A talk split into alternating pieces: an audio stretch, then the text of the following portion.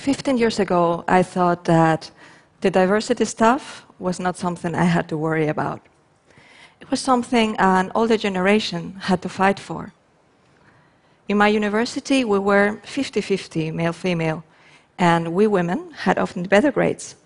So, while not everything was perfect, diversity in leadership positions was something that would happen naturally over time, right? Well, not quite. While moving up the ladder, working as a management consultant across Europe and the US, I started to realize how often I was the only woman in the room and how homogeneous leadership still is. Many leaders I met saw diversity as something to comply with out of political correctness or, best case, the right thing to do, but not as a business priority. They just did not have a reason to believe that diversity would help them achieve their most immediate, pressing goals hitting the numbers, delivering the new product, the real goals they are measured by. My personal experience working with diverse teams had been that while they require a little bit more effort at the beginning, they did bring fresher, more creative ideas.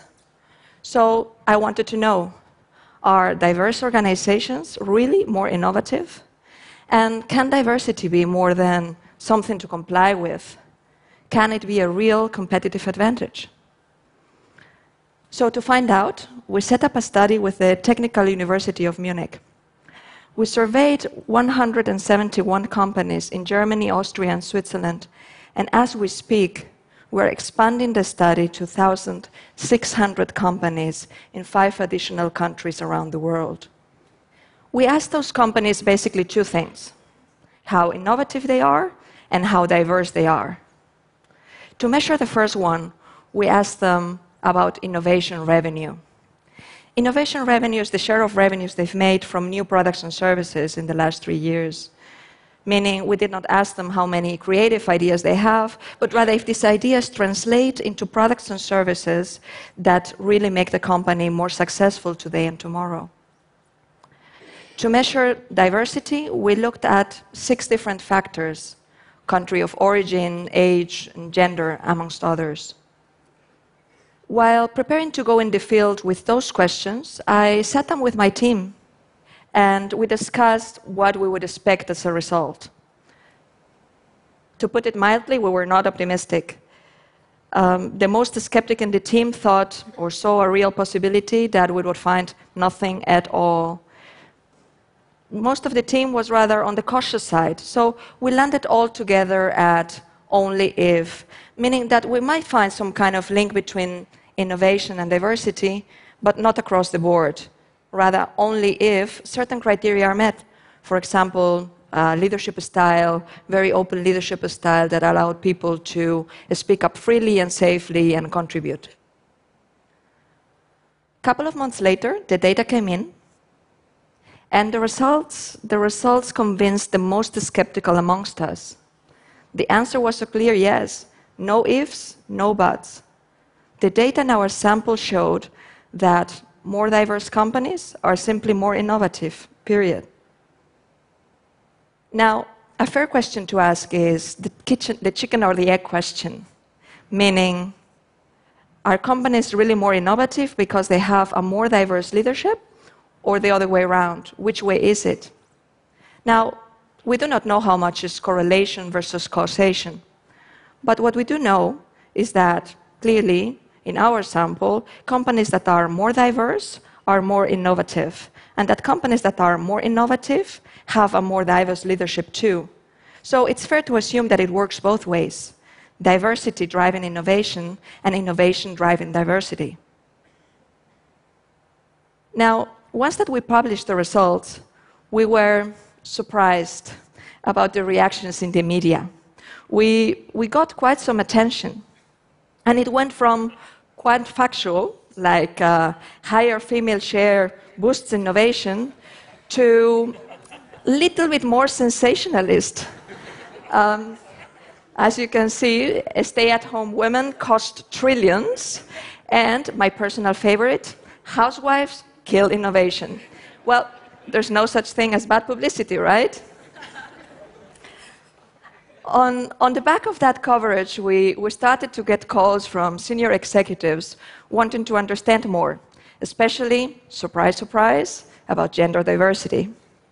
I tend to open up those discussions by asking, well, what do you think of the situation in your organization today? And a frequent reaction to that is, well, we're not yet there, but we're not that bad.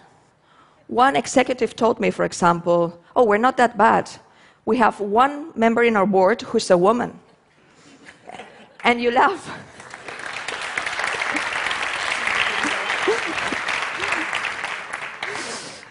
now, you laugh, but he had a point in being proud about it. Because in Germany, if you are, um, if you have a company and it has one member in the board who's a woman, you are part of a select group of 30 out of the 100 largest publicly listed companies. The other 70 companies are just have an uh, all male board.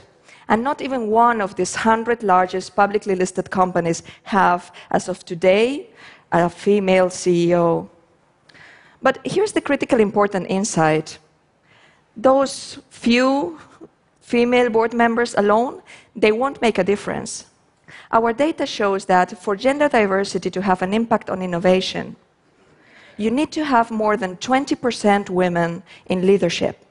Let's have a look at the numbers.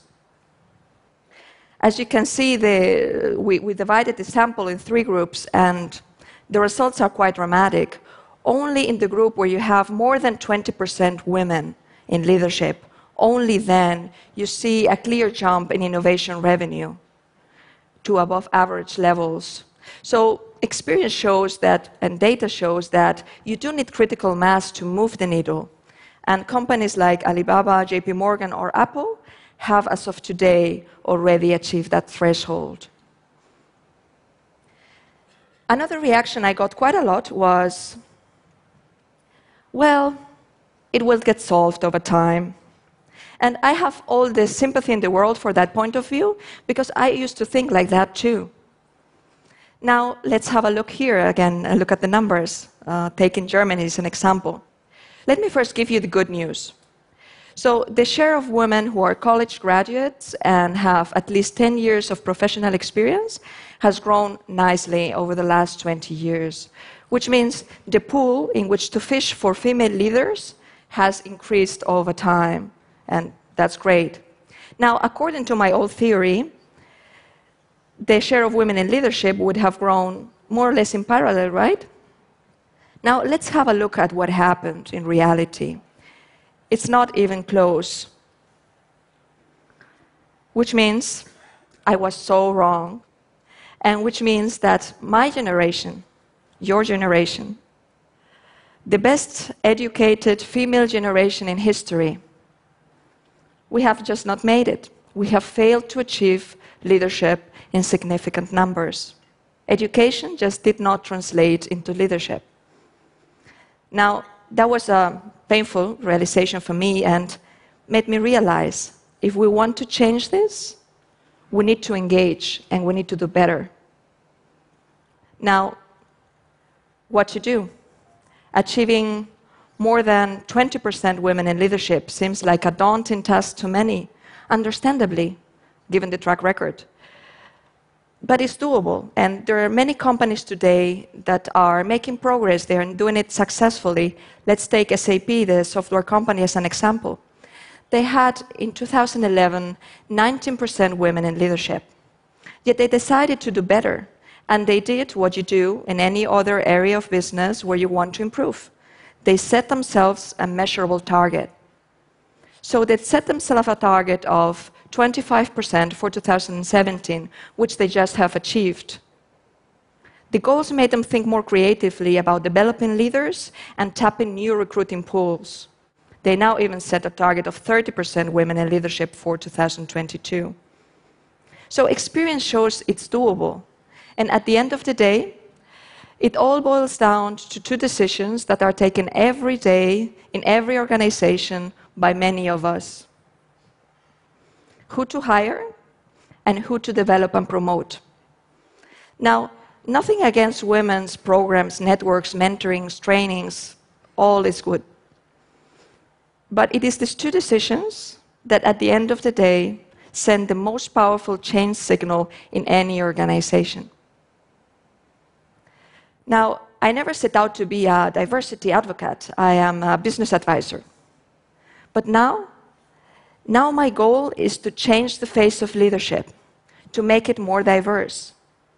And not so that leaders can check a box and feel like they have complied with something or they have been politically correct, but because they understand. They understand that diversity is making the organization more innovative, better. And by embracing diversity, by embracing diverse talent, we're providing true opportunity for everyone. Thank you. Thank you so much.